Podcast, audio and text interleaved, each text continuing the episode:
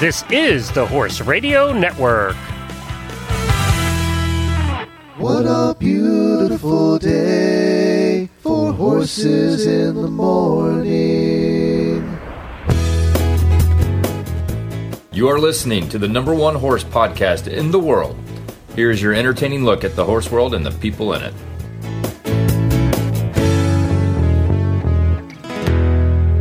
Good Monday morning, everybody. I am Glenn the Geek in Ocala, Florida. And I'm Jamie Jennings in Norman, Oklahoma. You're listening to Horses in the Morning on the Horse Radio Network for February 7th, episode 2866. Good morning, horse people. It's Monday. Monday is my favorite time of year.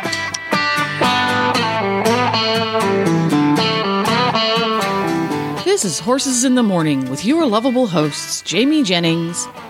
I am the queen. You listen to me. I'm sorry that people are so jealous of me. But I can't help it that I'm popular. Glenn the Geek. You look especially radiant today, Your Grace. I'm going to do a terrific show today because I'm good enough, and doggone it, people like me. Happy Monday. So I want to start the show off this morning. It's not about horses. I apologize. Give us give us three or four minutes to talk about this uh, because I think it meant something to both Jamie and I. Uh, I watched it when it was originally out. Jamie had to watch it in reruns. And if you're under 30, I apologize for this next segment because you have no idea what we're talking about. Howard Hesseman died. WKRP in Cincinnati. Dr. Johnny Fever. Dr. Johnny Fever. he was a DJ for WKRP in Cincinnati. And what's amazing about that, the connection there, is the first proper radio station I worked for was called WSTR, which is Star 94 in Atlanta. And it used to be WQXI and it changed. But WQXI, the guy who created WKRP in Cincinnati, based it off of that first radio station I worked for. And there was a guy, and I think his name was Jerry Blum, and he was the character Johnny Fever. Like they they modeled that that Johnny Fever character after Jerry Blum, and it was really, really uh, kind of a big deal around there. The history in that radio station. I mean, he, he did a thing with turkeys, and he did a thing with ducks. Like he all sorts of like radio stunts. And So, the was- turkey thing he had done like for real before the show? Yeah. But I, he didn't throw him out of a Helicopter. helicopter. what he did is he threw him in a, like I think the mall parking lot uh, out of the back of a tractor trailer. Okay. And I don't. I think they thought they would all fly away, and they didn't fly away. and that's where you get that. As God is my witness, I thought turkeys could fly. and so it was modeled after this this one gentleman who worked at the station I was at. It was so cool to be a part of that history when I when I did Well, work there. And I wanted so, yeah. to ask you how you know to w, watching WKRP was that was it a motivation to do what you did? Um, probably. I, I really did love that show. And Now working in a real radio station is, you know, when I finally got to work in radio, it was a lot more corporate Oh, than okay. than that one was. It was like this though, wasn't it back then? Because yeah, I mean it absolutely was. But there was like one station manager, Right. one DJ, one salesperson, and then One one, Loni Anderson. receptionist. yeah, and here there was probably twenty salespeople, seventeen bosses. Yeah. You know, like you answered to everybody. But uh, definitely that show uh, modeled and shaped a lot of the people that did become DJs because it was. I mean, everybody wanted that freedom that you had working for WKRP, but you know Nobody got it. didn't you didn't get that back back when I started. Yeah. Back in the seventies, it was good to go. And I had the Loni Anderson poster on my wall, like every kid my age at that time in high school. Um, Loni was it. I have a clip. You want to hear a clip? Yeah. Okay, so here, here is uh, Dr. Johnny Fever. And not a moment too soon either, babies. That was Queen with their big hit, uh, one that I never particularly cared for, but am nevertheless forced to play here on WKRP. This is Dr. Johnny Fever, just doing my job, following the orders of Venus Flytrap, He's just doing Andy Travis' job, while Andy fills in for our sales manager, Herb Tarlek, who's not doing his job. There's just a little clip. I do love that show. Occasionally, uh, you can still find it out there. It's it's on YouTube. that I was playing a song and uh, God, I still remember the name of the band. It, it was just like a techno song, and it was just so annoying. But my boss, who was the, the, the he put all the music in, loved that song, and the band was called Cascada, and the song, oh God, it was terrible.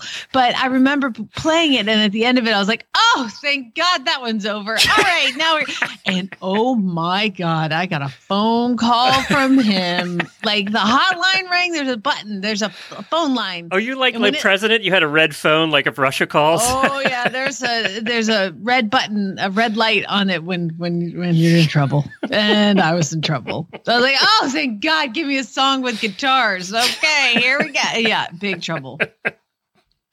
I did like that show. And it, and it wasn't just because of Loni, but you know, when you're a high school kid, Loni looked pretty good. So that was that was part of it. So there wasn't much to watch on TV. It was three stations back then. That's all you had. So anyway, he went on. I mean, he did the 70s show. He did a lot of stuff. He did one day at a time. I mean, he did a lot Saturday Night Live a couple times after that. I mean, he went on and did a lot of stuff after that too. Yeah. He wasn't stereotyped. Uh, that's the thing. All his roles were were, were pretty different. Yeah. If you Yeah. Google Howard Hesseman, you'll you'll recognize Yeah. his face for sure. Well, on today's show, we have coming up, we have one of the top dressage riders in the country, Lauren Sprieser's with us. She's going to come on and talk to us about what it's like to run a large operation like hers. Like, how do you figure out what shows you're going to? And how do you track all those people and all those horses going all those different directions? Uh, you know, how you do all that logistically? Because I don't think we've ever had that conversation with a professional rider before. And she's a great guest, too. She's been on the dressage show many times. Then, uh, right after Daily Whinneys, we're going to talk about the Budweiser commercial for the Super Bowl. That's coming up.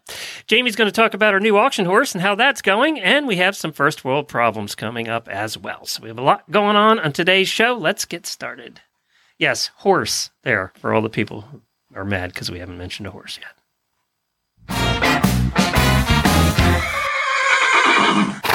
Happy birthday, happy birthday, happy, happy birthday to you. we only have a couple auditor birthdays today Shay Abelson and Chantel Gilliand, plus my mentor, Dave Jackson. I know he won't hear it, but happy birthday anyway, Dave. He's been on this show before, actually.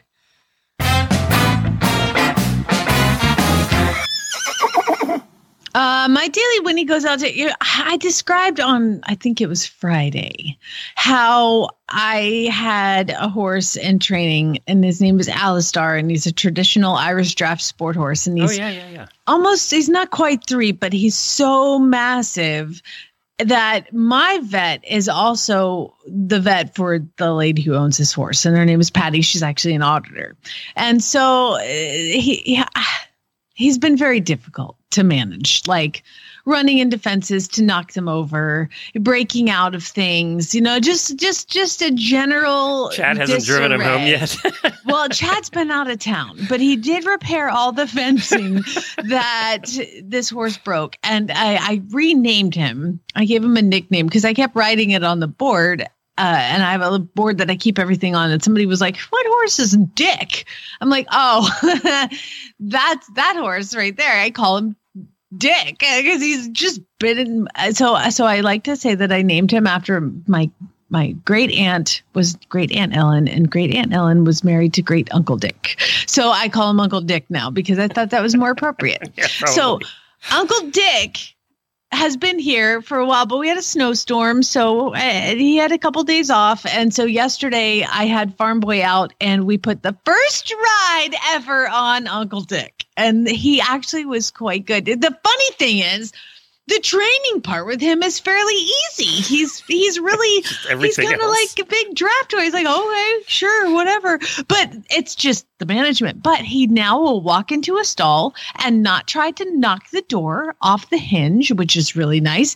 And he comes in the stall, he doesn't scream and run around and freak out. He actually has learned that there's a place with boundaries that you have to go.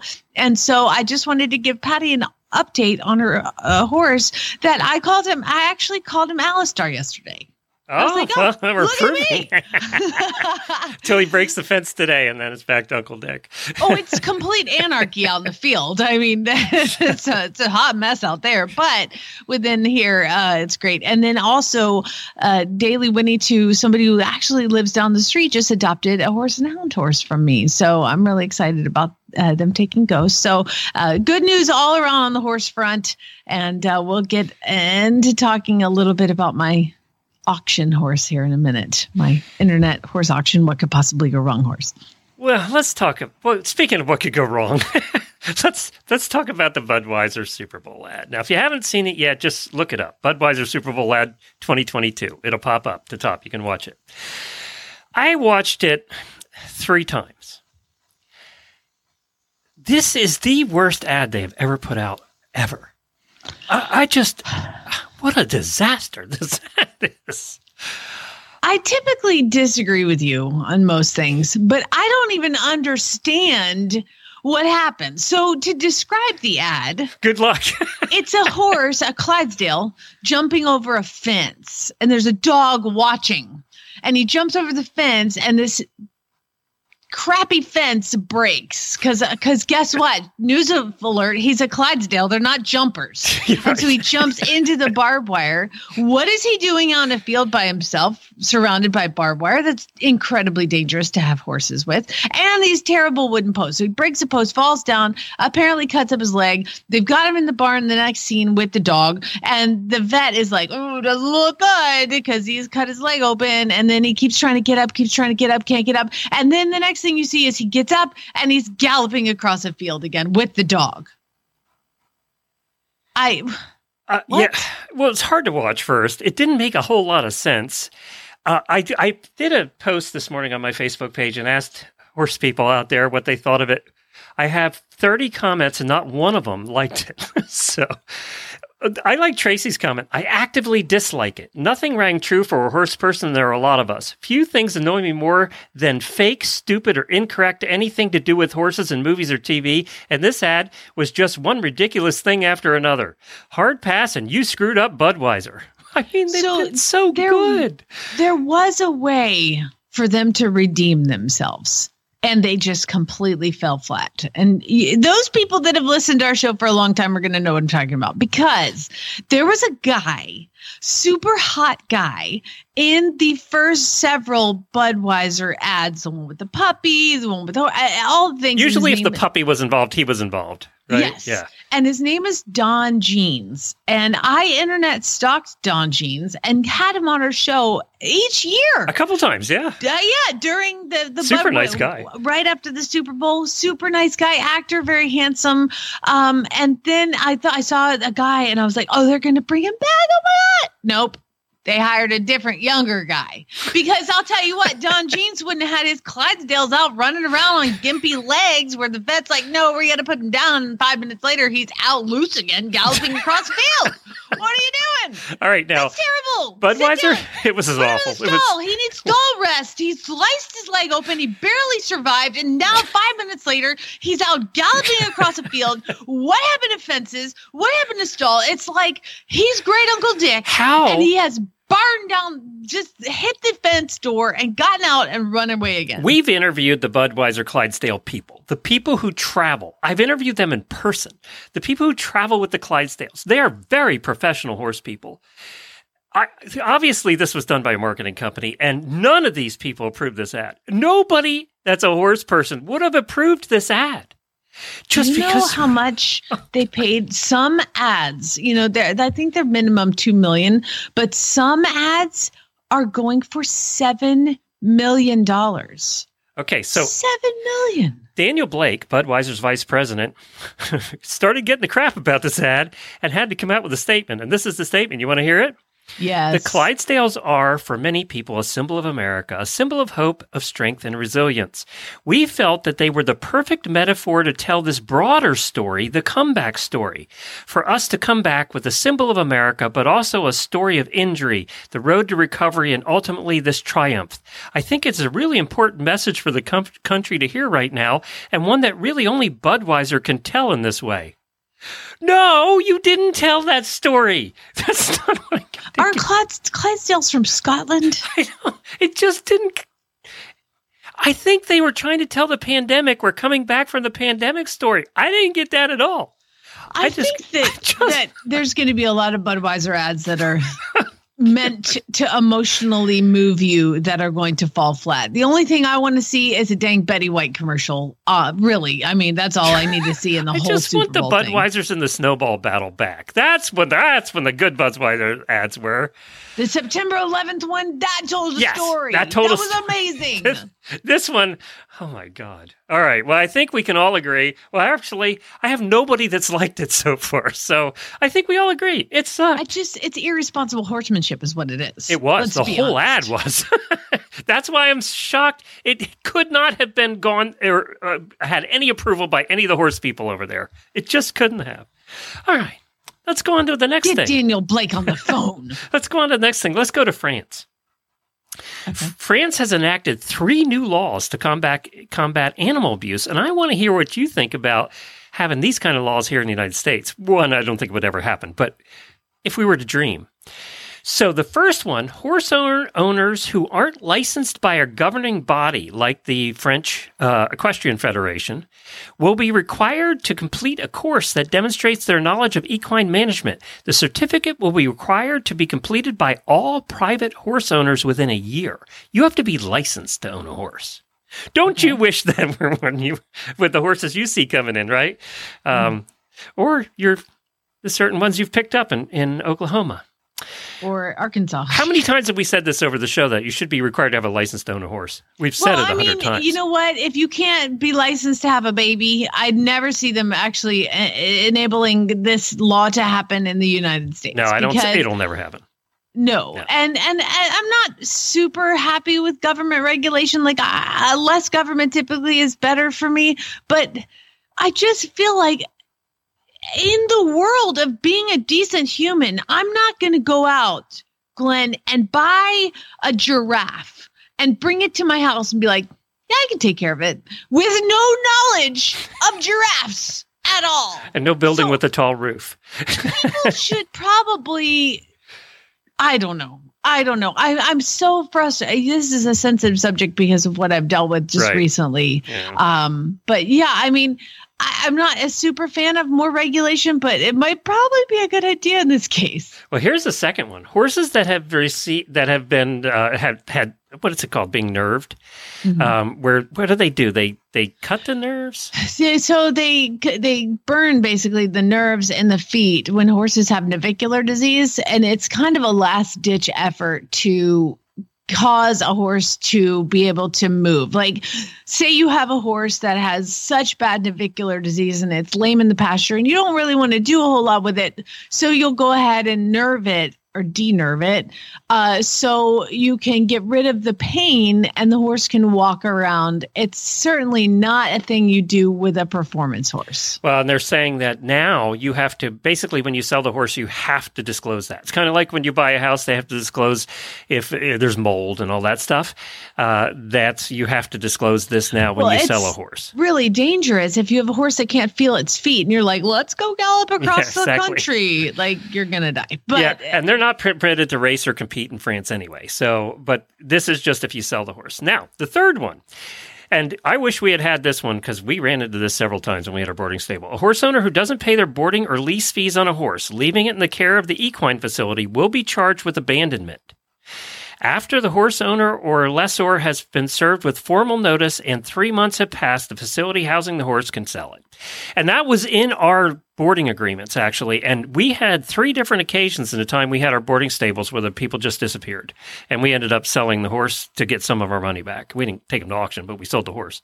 Here, you can take it to auction, do whatever you want to get your money back. You can sell the horse. So they're just making it a, a national law that this is the case. people just abandoned their horse. Oh, yeah. They just disappeared or they stopped paying their bill, you know, and they never hear from them again. wow And that was pre, you know, this pre social media days, so you couldn't stalk them either, right? If their phone number went dead, you were screwed. You Yeah. know? you had no way to I- find that's tough. I, I never experienced that, but back up to the nerving part, I wish that they had to disclose. And fortunately, the auction site is supposed to that I bought uh, Juliet from. Uh, please disclose if a horse cribs. Oh my God. Oh, I can't have any cribbing. Oh, no, no. she's Oh, not a cribber. okay, She's not. okay. But they, they they actually had to disclose whether uh, there's a place in there that you have to disclose whether or not the horse is a cribber. And if any of those things that are on the list are not true, I think you can return the horse and get your money back. Um, but so she she's not a cribber. But I have had two horses come in here for training that are cribbers, and I remember calling and and I ask, you know, like anything I should know. And and the owner, I said, "Did your horse crib?" And uh, actually, about a week in, I said, "Hey, this horse is a cribber," and she was like, "I know, it's awful." We have one here at the Farms a Cribber too, actually. Uh, you know what I find more I find more upsetting to watch than cribbing is weavers. I mean Sears Weaver. Uh, because I've seen a couple of those in barns and it's like, oh, that's just upsetting to watch. I just- figured that I figured out how to stop a weaver. Did you? Well, let's do that. Write that down. So let's do that another day. But let's get a Juliet, your auction horse that you picked up there from from Alabama, Arkansas. You picked up from Arkansas this uh, kind gentleman who was so kind to the horses, and told you how you needed to be a better horsewoman. How Uh, he said, uh, he said to me, "You could learn a lot around here, sweetheart." After I didn't rip the horse's head off with the halter and lead rope. I am so I'm so sad you didn't have your mace or pepper spray along. well, I, I again, I, I could have said any like I don't know, teach your horse to lead instead of like having to be prepared to rip their face off with so, the halter. right, That's how's the horse doing now that it's had Jamie touch? I saw a video yesterday. Oh my gosh, she's so cool, you guys. I'm so excited. She's so soft and lovely. But again, like if you were big and rough and tough with her, she's going to be. You know, remember, remember when I was loading the horse up, he goes, Just so you know, she's crazy. You better be careful around this one. She is so lovely. Oh, by the way, was that in the ad? The crazy in the auction ad? No, Oh, no, no. That Because it box wasn't- wasn't checked. it wasn't the owner I was dealing with. It was the trainer, uh, the race because I got her off a racehorse auction. So like she's supposed to go be a racehorse. Um, now this guy, this is a funny story.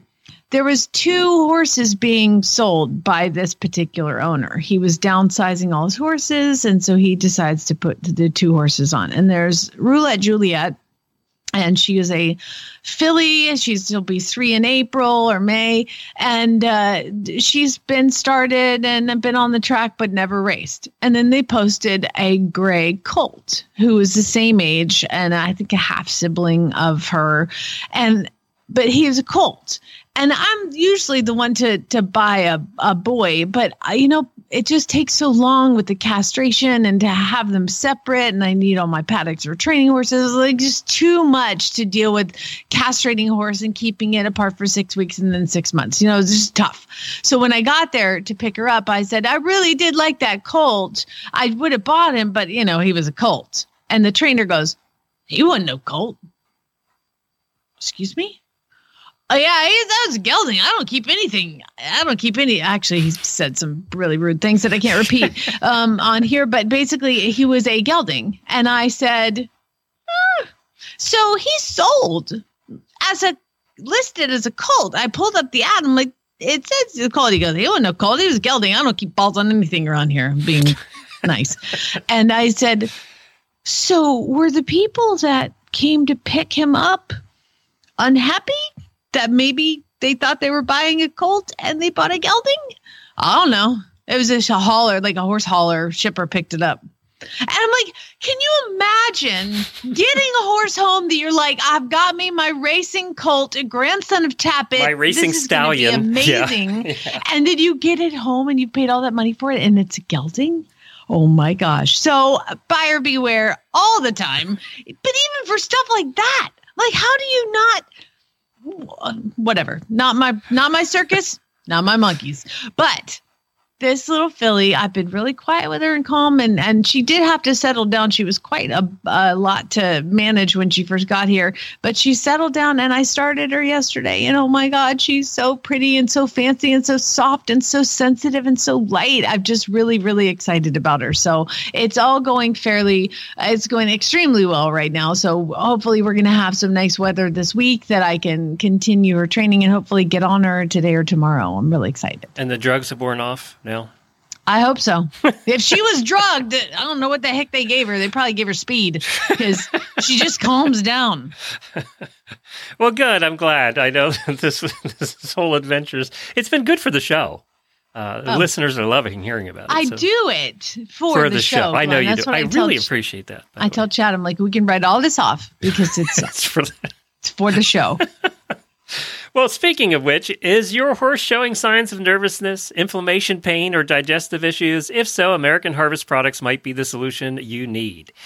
This Montana based company develops the highest quality hemp products and offers a line specifically for horses, including CBD oil, premium hemp extract, and equine hemp derived pellets. That's the ones that uh, Jamie and I use. American Harvest natural equine hemp pellets are vet formulated and produced from natural hemp. The pelleted formula is manufactured with potent raw CBD using no chemical processing, so your horse will love the taste as much as you'll love the benefits. Look for the full line of products. You can go uh, to your local equine shop if they have them, any Hubbard dealer, or online at store.alltech.com. That's store.alltech.com. And every month they're giving away a free 90 day supply to one lucky winner. I will post a link in the show notes to go click on that link and go over one of our listeners won last month. So go check it out today. Well, coming up next, we have Lauren Sprieser. Lauren is a USDF gold, silver, and bronze medalist, and she's been uh, d- developing horses and taking horses and riders to the FEI level for a long time. A regular guest over on the Dressage Show, and we're having her today to talk about running a large barn and how that all works logistically. Hey, Lauren, thank you so much for joining us over here. We got you away from the Dressage Show, away from Reese and Phillip. I'm happy to be here. I go where I'm pointed. Okay, good. Well, thank you for following directions. So, Lauren, I wanted to talk to you. You know, our, our listeners are broad, you know, from everything from backyard horse owners to Western riders to English. But there's one thing that uh, I've gotten a question about, and that is when you're dealing at a barn, in your case, you have two, right? You have one in Virginia and one in Florida. Yes. Okay. So, and you write for the Chronicle of the Horse, and you did a couple of articles about what kind of logistics there is to run all of this. First of all, how many horses are you dealing with at your barn at any given time? In Virginia, we're usually running between 18 and 20. In Florida, we had we started with 16. We just sold one, so we're down to 15. Okay. And you're in well, you're in Welly World. Right, we are just outside of Wellington. We're in Loxahatchee, which is Wellington's vastly more affordable but slightly rednecked country cousin. Yes, yes, exactly. That that describes it well, by the way. Um, so, and a lot of it's swampland where the farms are. So A lot of Florida is swampland where the farms are. that's, Let, that's true. let us assuage ourselves of any possibility that anything in Florida is above sea level. So how do you coordinate everything from from keeping track of all the horses to feeding all the horses? How how I just have so many questions about running a barn that size. Plus, you're dealing with students and their horses and getting them signed up for shows. And how do you plan the whole year's worth of shows? How does all that work? There's a few things that are really important, and the one that I cannot stress enough is that you have to have good people. And I am wildly lucky in that I have, I usually have two to three working students as well as one assistant trainer. My current group is really good. But the heart and soul of my team is a woman named Rachel. Rachel is my barn manager, my cat herder, my right hand. I would be utterly lost without her. Um, and the challenge that we face is that Rachel has a child and a life that prevents her from traveling to Florida with us, uh, which brings us to, or at least traveling full time. We we steal her for one out of every three or four weeks. Um, which brings me to the other thing that I use a lot, which is technology. We've gotten really good over the years at honing apps and programs that help us do our jobs well. So, for example, all of my staff, thank God, have iPhones, and so we share an Apple Calendar. Um, when I have a when I have a working student with an Android device, it like ruins my life. you just buy them a phone. I, I, I have offered because it makes me so crazy. Um, but we have a we have a shared uh, app, iPhone calendar, Apple Calendar, and so you know on my calendar right now is that Megan Brady, our wonderful equine body worker, is coming on Wednesday, and here is the list of horses that she's working on. You know, the the farrier is going to be here for these three days. The horse show that Elvis is going to is on these two days, but the horse show that Maddie is going to is on this one day, and that lets all of us really keep uh, keep track of where the heck we're going and who's going to be here, even when my wonderful Rachel is back in Virginia and we are here. So, Um, I so also speaking sorry. of apps, do you use any of the horse management apps that are out now? So I was just going to say, hey, we also use a horse report system, which Oh, was yeah. fantastic, and and the best part of that is that it lets us upload documents really easily. So, for example, when we found ourselves at the horse show this weekend, and somebody had entered the show but hadn't remembered to attach the most recent round of vaccinations for the horse, all I was two clicks away. I, I could call it up, I could beam it over to show management via email, via airdrop. There's so many functionalities to the app, and it's really easy to use, which is fantastic. Um, the big the big one for me on the trainer side is that we use an app called Time Center, which is my lesson scheduling system. Um, so if you want to take a lesson with me, you go to timecenter.com slash Sprieser Sport Horse and you sign up for a lesson. My entire schedule is there months in advance. Oh, that's awesome. Oh Yeah. my gosh. It is I the never heard of that one. it's it's a it's a Swedish company, um, and there are certainly other apps that that offer the same. There are other other websites that offer the same service, but I've been using Time Center forever. Um, and and second place in my heart is a wonderful company called Strider, which does all of our clinic. Um, schedule uh, is not scheduling excuse me but sign up so camps and clinics you can sign up via the, their website and it's all done via paypal it's all done very easily but they also have my waiver my my um, liability waiver hosted so i can just send you a link and you can sign my liability waiver online i don't have to print out paper and then it is stored for me to never need again because smart people don't sue other people and I don't do anything to deserve being sued. But it's it's great to have it's great to have it all in one place. And it's just all of these are things that save time. All of these are things that streamline the process and then there's just a lot less back and forth so that we have more time to run 16 head of horses with only four people. How far are you looking ahead when you're when you're look? Do you look at the calendar for the year? Okay, so talk to before you before you answer that. Uh, I gotta know what's that app called again because I I am booked up through training through June and I would love to have people be able to okay go sign up for whatever spot you want.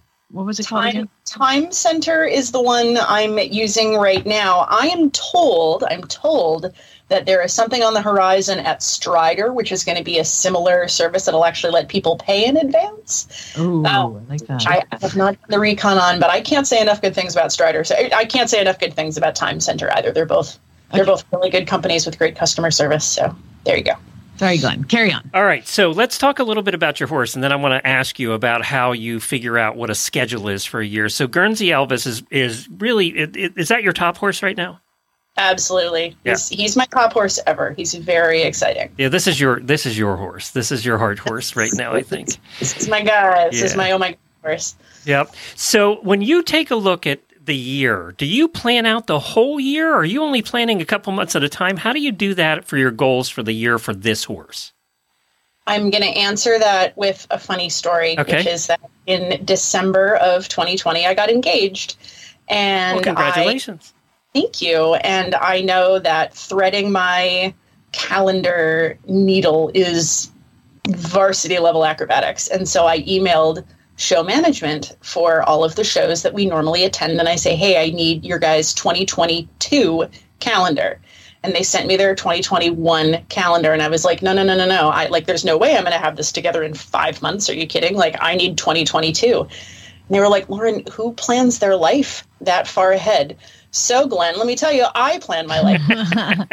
there is, speaking of technology making our lives easier, uh, there is a Google Doc. There are several Google Docs that my farm uses, um, but one of them is called the Where in the World is Lauren document, and it is the every weekend of the year for. Let's see. I have clinics. It's it's February. We're recording this. I think that I have clinics booked in November of this year.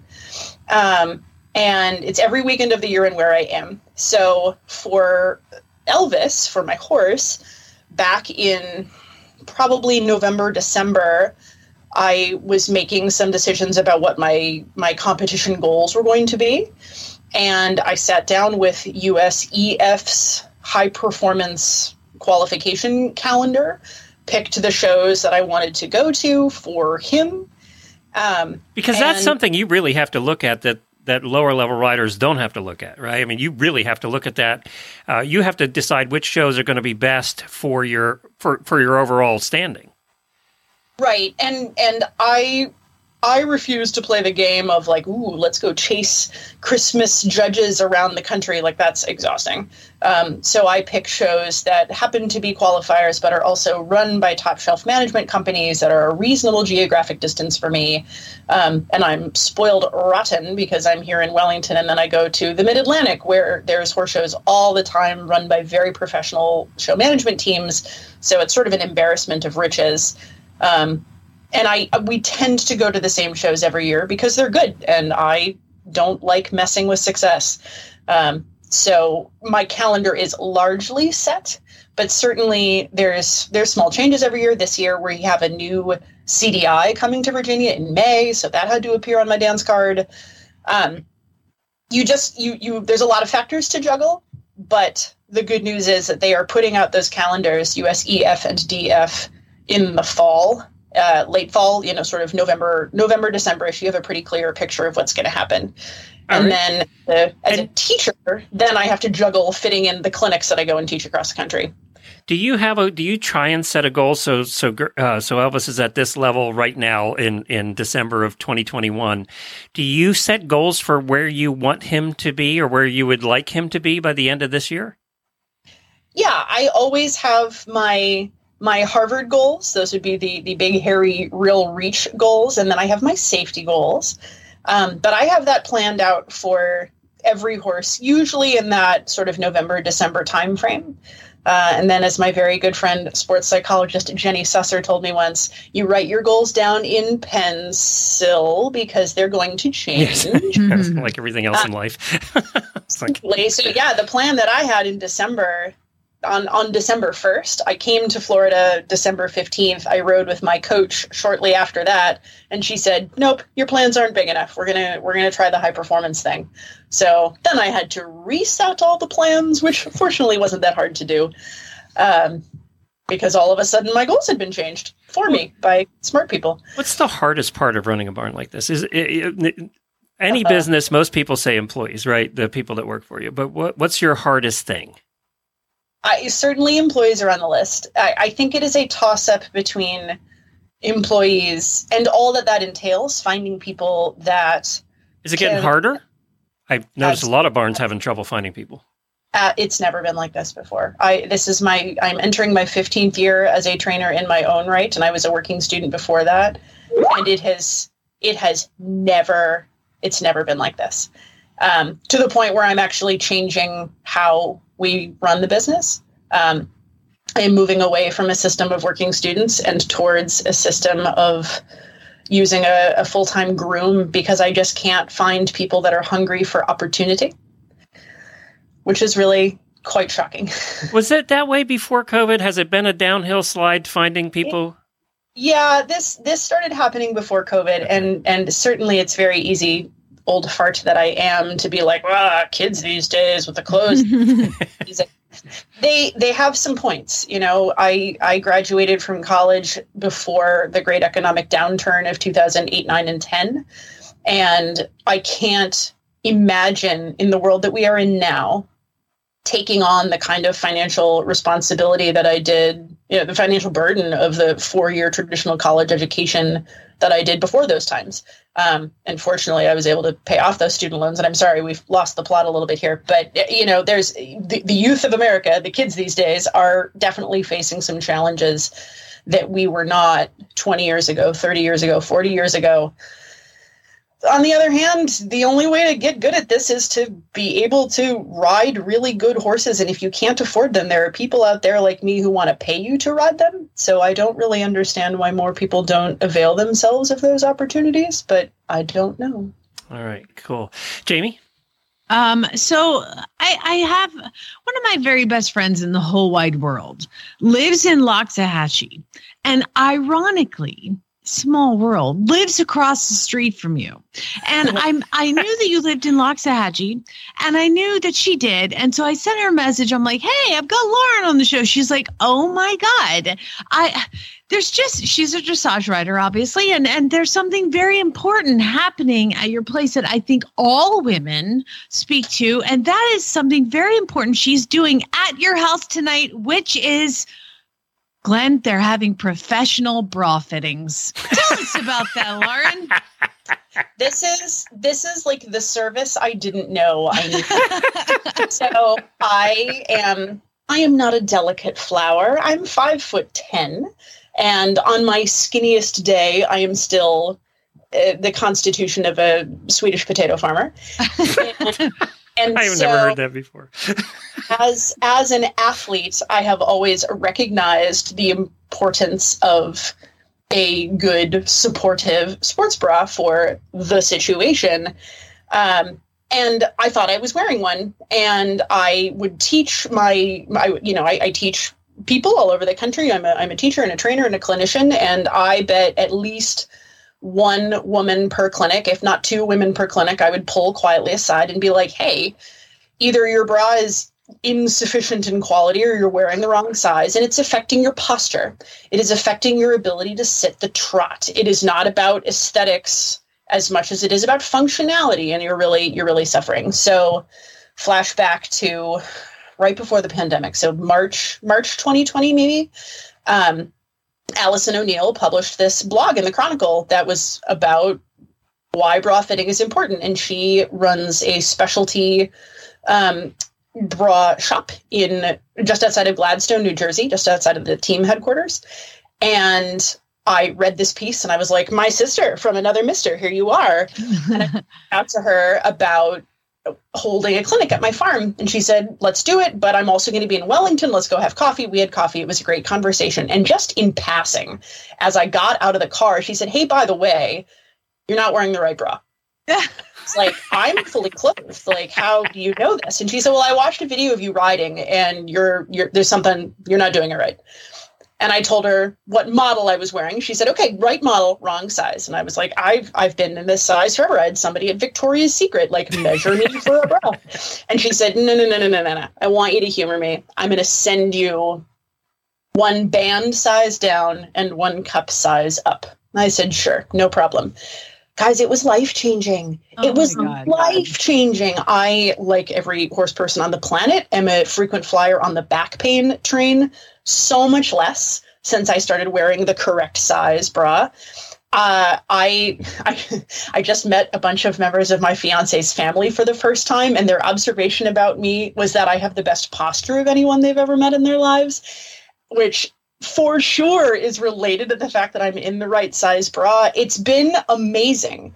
Um, and so, of course, COVID had to sort of reroute our plans for a clinic, but in Florida, it's a lot easier, and we've got a really good space here at the farm. So yeah, Allison is here, and she is. How many seeing a- people are signed up? um, I'd have to count, but I we're, she's here for a day and a half, so it's not like we have Oh, okay. time limitless time. But I'll tell you, I bring in Olympians for clinics at my farm. I bring in world class athletes for clinics at my farm, and no clinic has ever filled faster than this one. Oh my gosh, that's so cool! I'm yeah, this is going to be great. My my my girlfriend that's coming is she's g- gifted in that department where I am not. But so so I would imagine, yeah, sitting the trot and all that. It's very important. And Glenn, this is a hard hitting information that we bring to you. It is. It's, it's why we do this show for the last 12 years. It's this Well, kind look- of information. Her name is Donna. Look for her. She's very excited. She's going to be attending your bra fitting clinic. Excellent. All right. So I have one other, I have two quick questions for you. One, that calendar with the weekend calendar that everybody can see where you are every weekend. Are any of those weekends for your new fiance or is he just written out of all of them?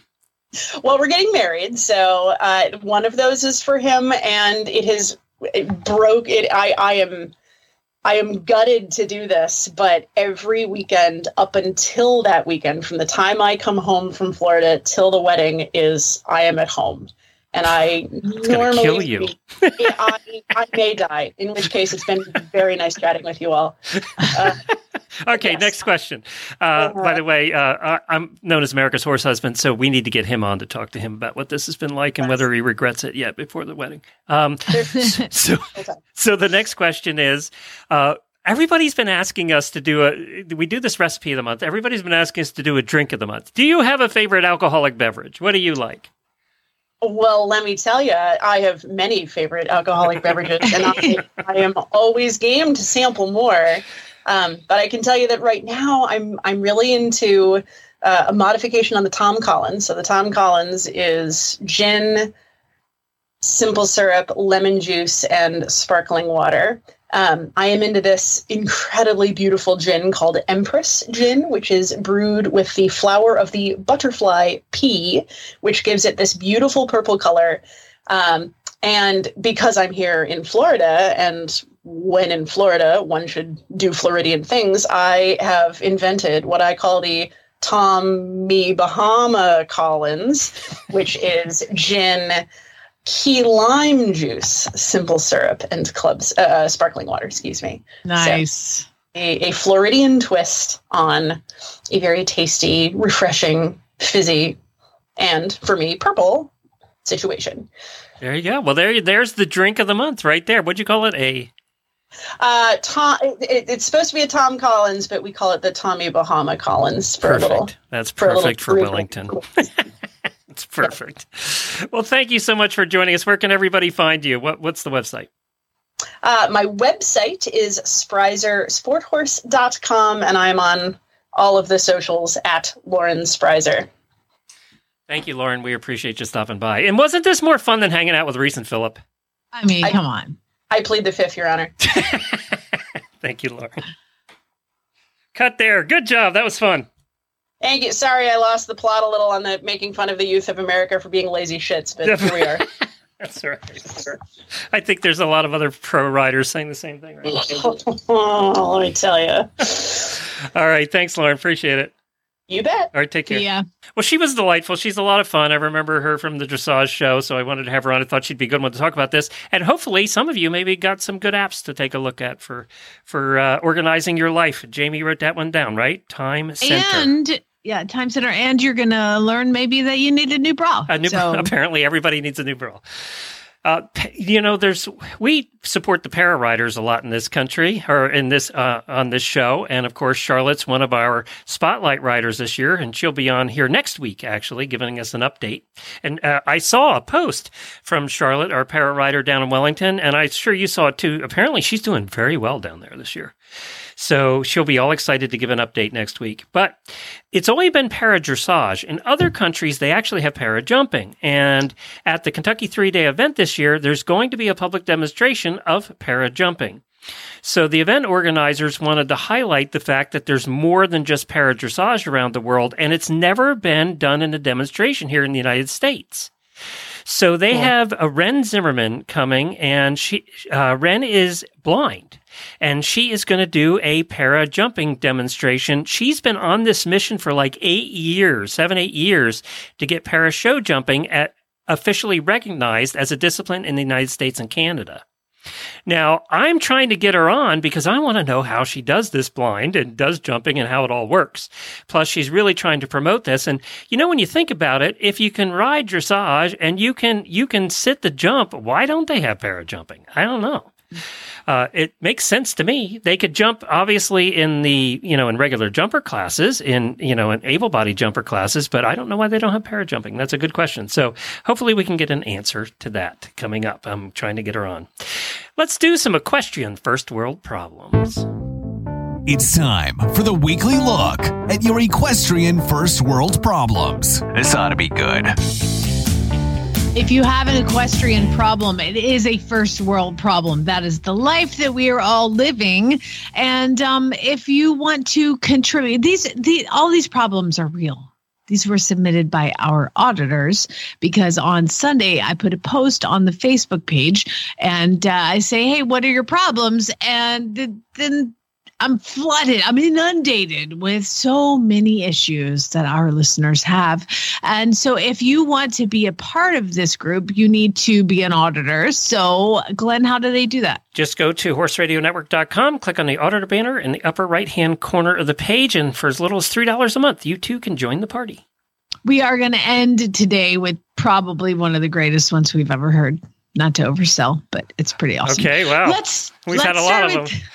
Let's start with Amy. I got a lecture from my acupuncturist on having, quote, too high of a pain tolerance. I don't think this happens to non horse people. Too high of a pain tolerance. No, that Every- doesn't happen to non horse people, but every horsewoman I know has that. Yeah, horse guys don't. No man has any pain tolerance whatsoever. Uh, Allison says, I have all my apps on my phone, which is handy, but I want to listen to music, Pivo, and Equisense. God, I get it. I want to like record, but I also want to hear my podcast. Three and I can't phones. do all the things. Yeah, I'm not phones set up all over the arena. Michaela says, finally, I'm at a point uh, we're buying a horse property, but now the market is so high, it's impossible to find more than an acre Uh, Yeah. By the way, that's what we found. all over the world, Yep. except for in Oklahoma and the sticks. You can, Probably Come Arkansas people. too, right near that guy's house that you went yeah, to. Yeah. you can be neighbors to that guy. Uh, Ellen says, my barn door is frozen shut. And so now we have to take the wheelbarrow the long way around to the manure pile. Oh, in Oh the winter, that sucks too. I I feel you. We've been there, done that. Laura says, I have a higher budget than the last time I bought for a new horse trailer, but now it's giving me too many options to choose from. Guess what else? Horse trailer prices are up too. Yeah, I hmm. you know what though? I get it because I'm a vegetarian, Laura. And every time I go to a restaurant, there's one thing maybe on the menu that I can get. So I never get to choose. And now if I go to a restaurant that has like four things I can eat, I can't decide. I'm hamstringed. Uh, Colt says, now that I can afford to own the horses, my job doesn't allow me the time to ride the horses. That's so true. I think everybody has that problem, Colt. Avery says, My trainer finally got back from her trip south for this winter. So I'm really excited to start lesson again. But that also means I'm going to have to actually work hard while I'm riding and not just trot around like a pony kid with loopy reins. Yeah, it's, it's, it's That's tough. funny. I ride so many green horses that I'm like, if I had a trained horse, I don't think I could ride it for more than 10 minutes. uh, Allie says it's the first week of breeding season, so I'm too busy at work to ride my mare, but my trainer's in California for the month, so she's not riding my mare. And now my mare is so spicy from not being ridden that the day I could ride her, I couldn't ride her. well written. Robin uh, says, I have too many clients wanting to, me to provide more carriages, and it's so much more of a hassle to bring two. So now I have to buy another trailer to haul the second carriage or buy a carriage that hauls many more people at once, which means I have to buy more horses. Just buy more horses. Flossie says, I had a wonderful trip away from work, but I had no one to muck for me while I was gone. So now I have so much mucking to do. Feel sorry for me, Jamie. I know. Darn catching up after vacation. Uh, Nicole says, My horse husband was kind enough to take pictures of me and my horse jumping. But the photos where we aren't blurry, my horse's legs are all over the place. And the one that she's actually jumping, we're blurry. I'm going to give you a little little hint of how to get the perfect iPhone photo jumping over a fence. Are you ready for this, Nicole? Have him turn the phone sideways, okay? Not up and down, sideways, and start the video. And then when you want to find that perfect spot, you've got the, you can just pause it and like scroll along and then screenshot it. That's how I do it. That's how my photos all look so amazing. Uh, Gwen says, I trained my horse to respect my personal bubble and move away when I ask her and to not be constantly trying to bug me and cuddle me. But now I miss being bugged and cuddled. I knew that was coming. I knew that was coming. oh god, it's so true though. It's so true. Oh, I don't have that problem yet with Stanley. He's still a what she what she said in the end here. I miss my rude cuddly monster with no spatial awareness. yeah. You know, you guys want that in a horse, but not in a husband. Yeah. Like Chad has a cold, and like this morning he went to kiss me on the way. I was like, "Don't come near me." Ew. See? Well, a cold's a little different, but you don't even want it when he doesn't have a cold. Be honest. I mean, there's a time and a place, but like I'm dirty. I got barn stuff. I probably have some sort of poop smeared on my face. Don't touch me. Don't look at me. I'm disgusting. I'm hideous. Uh, April says, I got my new Clydesdales harness all adjusted, but now I don't have to adjust it for the Percheron. So now I will need to buy a second harness. Oh, you need a second harness. Trust me. You you dealt with harness once, but when you deal with harness, the, there's no way you want to be adjusting harnesses between horses because I there's don't like 50 adjusting adjustments on a harness. There's there's everything needs adjusted. No, you need a second. I give you permission to buy one, April. April. You don't need your husband's permission. No, just do it. my Glenn permission. said it was okay. That's right. I'm America's horse husband. I give you permission. Jillian says, My horse went to the trainer today, and then I just went out to feed, and he's not here because he's eating all my money in a nicer barn. I like that. Ah, Eating all Judy, my money in a nicer barn. That's a good line. I like it. Yeah, Judy, I'm going to read this one because it pertains to me. By the way, you you otters are being funny today. Very funny. This Yeah. is a good batch. It's going to go on a while. Uh, Judy says, I finally decided to put my horse in training, but the trainer I want is in Norman, Oklahoma, and I'm in Oregon. Who was she talking about? Oh, I don't know, but I think it's me. Now, I got to tell you, I just got a call from somebody who is in North Dakota that wants to send me their horse to start. That's right. I was like, hold on. You're going to ship your horse to Oklahoma from North Dakota? I mean, that's no pressure, right? Jeez. Just trying to get his Um, horse out of the cold.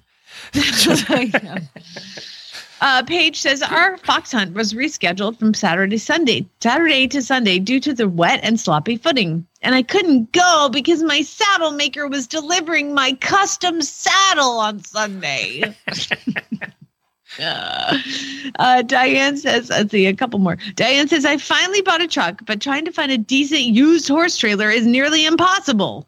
So you bought a truck, but you can't find a trailer. Well, the other person's like, I find too many trailers. We should put you guys together. Uh, Kristen says, and Kristen, remember, owns baby Zara. And I have news for you post this problem. Uh, Zara's blanket has a huge rip in it, and I can't fix it with duct tape. So now I have to buy a new one. well, let me tell you something.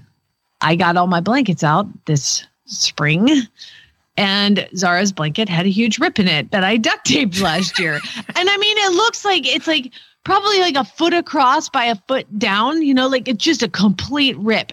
And I took it to get repaired and they were able to stitch it back up the the blanket washing repair place. They were able to fix it. So I didn't have to buy another one. Um, but yes, she is a blanket ripper. You're welcome. Some I probably should have at it. disclosed that. They'll Like a find cripper. one little tiny nail head and they know where it is and they just go rub and rub. She doesn't crib. She's not nerved, but she's a blanket ripper. So sorry. Scooter is think- too. He'll be out there by himself. And I'm going, how did, how did you do that?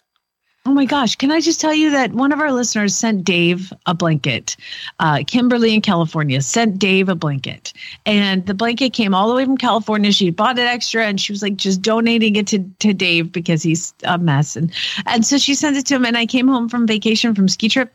And it's a blanket that's like from the back of the ears all the way down. And it's got a built in neck. I love these Weather Beta ComFiTec blankets. They're That's what we- ComFiTec that's with like the used to, yeah. neck is not you don't take the neck off like the neck Yep. is on all the time Yep. and i came home and all he had was on on was the neck like, And where was the rest of the blanket?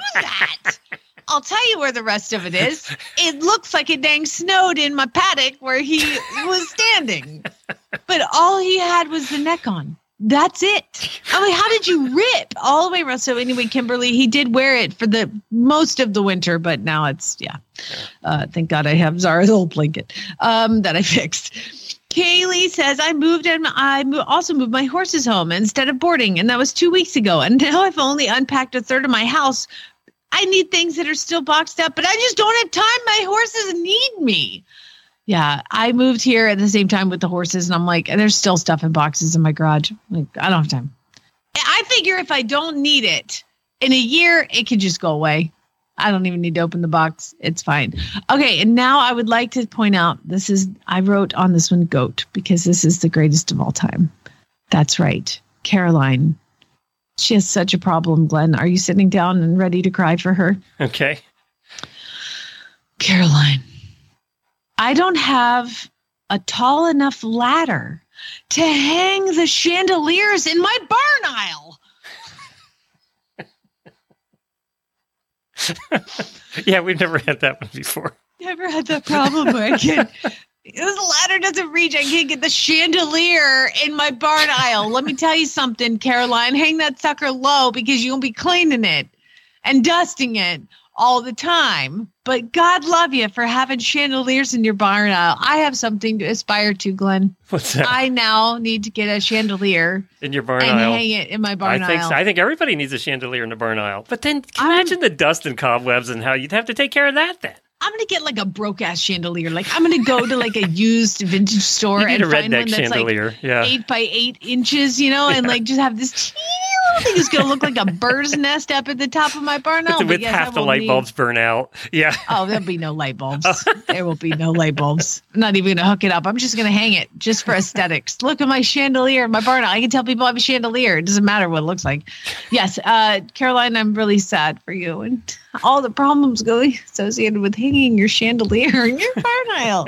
Everybody, thank you so Thank much you, for everybody. submitting your equestrian first world problems. Y'all were y'all brought us pretty strong today. Hey, we lie. have a full week of shows for you today. Tomorrow is the endurance show. Mary Kitzmiller is coming up.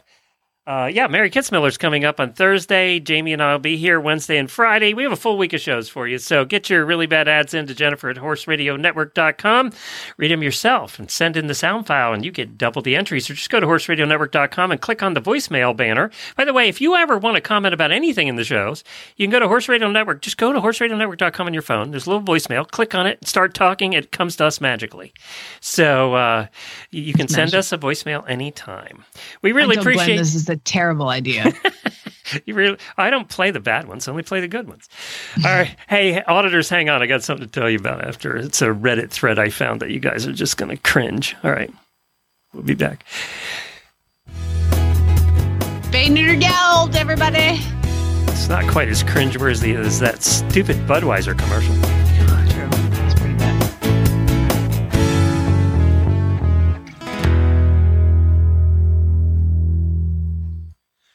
So there's been a bunch more comments on the Budweiser commercial. Not one of them good. Just of course not. No. Hey, uh, I, everybody that wanted to, if you haven't been over to the auditor room, auditors, uh, everybody that wanted a picture of our new little red house, Jennifer's Valentine's present, and the mirrored wall. Uh, I posted pictures of that yesterday. Just scroll down and you'll see it. People are commenting on it. There was a lot of comments on what we should do with the mirrored wall. Some of them involved stripper poles um, and things like that. Well, that's an obvious one. Duh. yeah, it is. Dance classes. We should do dance classes. I think we decided we're going to hang a curtain over it. I did take a closer look at the mirror wall, and it's pretty solid on there. I mean, it's glued on there pretty good. I really feel like there's some dressage rider's husband who would like to get out of the house and have a project and and get credit for doing something for his wife. So I mean, come on. Yeah. Okay. All right. Uh, but I'm I'm not guaranteed what the wall would look like when he's done. That's my biggest concern. Apparently, other people have mirrored walls too, or no, they had older relatives that had mirrored walls. So I don't know anybody uh, anybody under fifty who has a mirrored wall. So I found this thread on Reddit. Do, you know what Reddit is, right? You've been to Reddit. I do. Yeah. So there's there's a thread for that's called "Not the A Hole," and it's it's a group called "Not the A Hole," and everybody posts on there and asks basically, "Am I the a hole?" That's what they want to know. And this girl, 24 year old, uh, says she has a boyfriend that's 26 and they've been dating for around nine months. She says, I've been, I've been riding horses since I was four years old when I started taking lessons. When I was 10, I started helping out this girl at the stable on her horse. At 12, she told me that, and it went on, she's been, been a horse girl forever. So she has horses. When I started to date my boyfriend, I was very honest with the fact that my horses take a lot of time and that he was fine with this. When single, I could spend like three to four hours a day at the stable. And we started dating, I cut this down. About three hours every other day is roughly how long it takes me to do all the things I want to do with my horse. So most of my friends are at the stable, which obviously means it's also social time for me. The other days, I would not ride and try and spend less time talking and more time going back to spend with my boyfriend. You see where this is going, right? About six months ago, he told me I spend too much time at the stable and that I should prioritize my relationship more. And so- somehow, oh, it gets better. And somehow his family got involved, and they said to me that it was strange that I prioritized the way I did.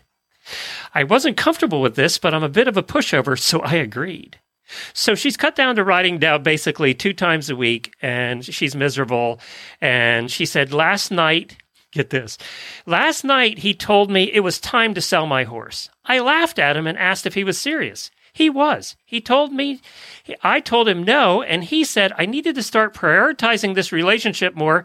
And I said, I've done nothing but prioritize this relationship. And he continued that she should sell her horse. Wait, how old is this person? She is 24. He is 26. Exactly. 24 don't yeah, it does they don't matter at 24. Oh, you should see the comments. they closed the comments. There are a thousand comments, and basically all of them said, "Run, get the fuck out of there." Oh yeah. Every comment was the same as the Budweiser video, uh, and then the family being involved. That just shows you what you're getting into. Well, like it's it's I I I think of it like Luke Air Force Base is an Air Force base that is in Phoenix, Arizona, in the West Valley, and it has been there since World War II, since the 40s. Yet they keep building neighborhoods around it, and people are complaining about the jet noise. And like, you knew it was here beforehand, right? Yeah, or it's, it's like, like, putting your house at the end of a runway and saying, "Oh, I hate those planes." I hate those planes.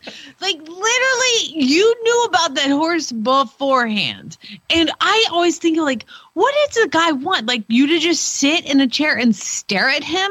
for, I like, will hours? say that I think, and I don't know if Chad did, but I think every guy goes through this at the very beginning. You know, you do go through this little bit of, uh, I wish, yeah, because you're all excited about the relationship and everything, and you probably don't have something like a horse, right? Unless you have a hobby that takes up a lot of time, it you're you don't quite get it. So you So you do all go through a little bit of this, I think, at the beginning. I'll tell you. I'll tell you how a real man handles it. and I'll tell you how a real man handles it because this is what my husband did. Now, granted, if you have a horse, it's something that you do. Like, you need to find somebody who also has their thing. You know, like Yes. Chad golfs now. That's his thing. He will golf while I go do horses. And so, but it always wasn't like that. So when I first moved to Arizona, I brought a horse and a dog and a cat. And I'm like, hi, I live with a fighter pilot who lives in an apartment and I have a horse and a cat and a dog. And so we moved to a, a neighborhood to where we can have the cat and dog and I boarded the horse. Well, then, I, you know, I'm a horse trainer, always have been. So I started riding a horse for board because I couldn't afford board. So I would get up and I would go ride a horse at five in the morning. And then I would go to work. I was a vet tech at a clinic, which is where I worked when Glenn met me. And then afterwards, I would then go ride my horse. And so I was gone from like five in the morning till seven, eight o'clock at night. And here's how a real man handles it. Are you listening? Are you there? He's not here. Dang it. I was going to get points for this. Here's how a real man Okay. handles it. Do you know what my husband said? What? He goes, You're gone all the time. I mean, you are up at 5 a.m. and then you don't come home until 8 or 9 p.m. You know what, what we need to do? And it was not sell the horse, it was not do less. He goes, We need to rent a farm and see if we can do this together as a team so then you're home more. I mean, come on. There's Like, Brownie. I couldn't marry that guy. there you go. Marry that guy. Don't marry the guy who's like, I want you to sit in a room and stare at me for longer. I'm reading some of the comments here, and some of them were horse people that commented. And one of them was, "Ah, he's complaining about how many hours it takes to take care of one horse. Get two or three. Uh, How about just ju- break yeah. up with? Oh, there, like, yeah. oh, Every one so of these comments sad. is dump him. And when you and, the family, I had that family thing with one of my girlfriends, and you know she, you know, uh, daddy or mama's boy. Well, she was daddy's girl. And it was the same way as the mama boy, right? It was the Mhm. same way. It was just like dad was involved with everything. And- Oh well, I, I I remember dating one guy, and his grandmother, Italian grandmother, found out I was a vegetarian, and she was like, "How are you going to cook for my grandson if you don't even eat the food?" Was she Italian? Please tell me yes, she was. Oh, there you go. She was an Italian grandmother, and she was shocked. yeah, she would. No, would no Italian's gonna understand that. I'm like, I am not making veal ever. And she's like, How are you going to cook for him if you can't even taste it when Oh, you're eating? I'm telling you, no Italian grandma's ever going to understand a, a, Oh, ve- God, a vegetarian, let alone a vegan. she hated me. yeah. Anyway, I thought you'd all get a kick out of that one. Do you think now is she going to dump him or not? Well, she had an update. Let me see what the update says. Oh, my brain is broken for her. I mean, I just I see that too much. And how many women that I've gone to teach lessons to that are like, yeah, you know, I rode horses all growing up, and then I got married and I gave it up. And now that you know my kids are out of the house, I'm coming back again. It's like starting over. And it was all because they gave it up for this thing. But what you don't realize is that when you go into that part of your life, that's where you need the support the most. That's where you need the horses the most is like i'm starting a family. I, I i i can't dedicate every second of my day to it. I need a cathartic release. And that's what horses does for definitely me. My husband knew. I mean if i haven't ridden in a couple days he'd be like you need to go to the barn Oh yeah, Jennifer was there. Uh, I, for some reason, we had a busy week and she didn't ride, and I was like, "You need to go ride your." horse." yeah because we turn into assholes So this was the edit she put at the end, and after I read the edit to you, I want you to guess whether she leaves him or not. Okay, so I never expected to get as, this to get as much attention as it did. I mean, there's thousands of comments. I am very overwhelmed and thankful for all your kind comments and messages. I'm currently sitting with Lady, that's her horse, in the stable crying my eyes out because this has been such a wake up call for me. My boyfriend left to visit his family and friends in his old town earlier today before I posted. Uh, all is well for now, and I will handle this as soon as possible. First, I need to go home and sleep. She's not dumping it. no she's not run away She's not find a dumping it. chad marry a chad Take an airplane flight, sit beside the cute guy that looks like a pilot, and there you go. Yeah, because that's what I was going for when I was flying. Actually, no. Ju- you were going know to see your other boyfriend. You find it when you're not looking for it. All right, everybody. That's it for today. We'll see you. All right, bye.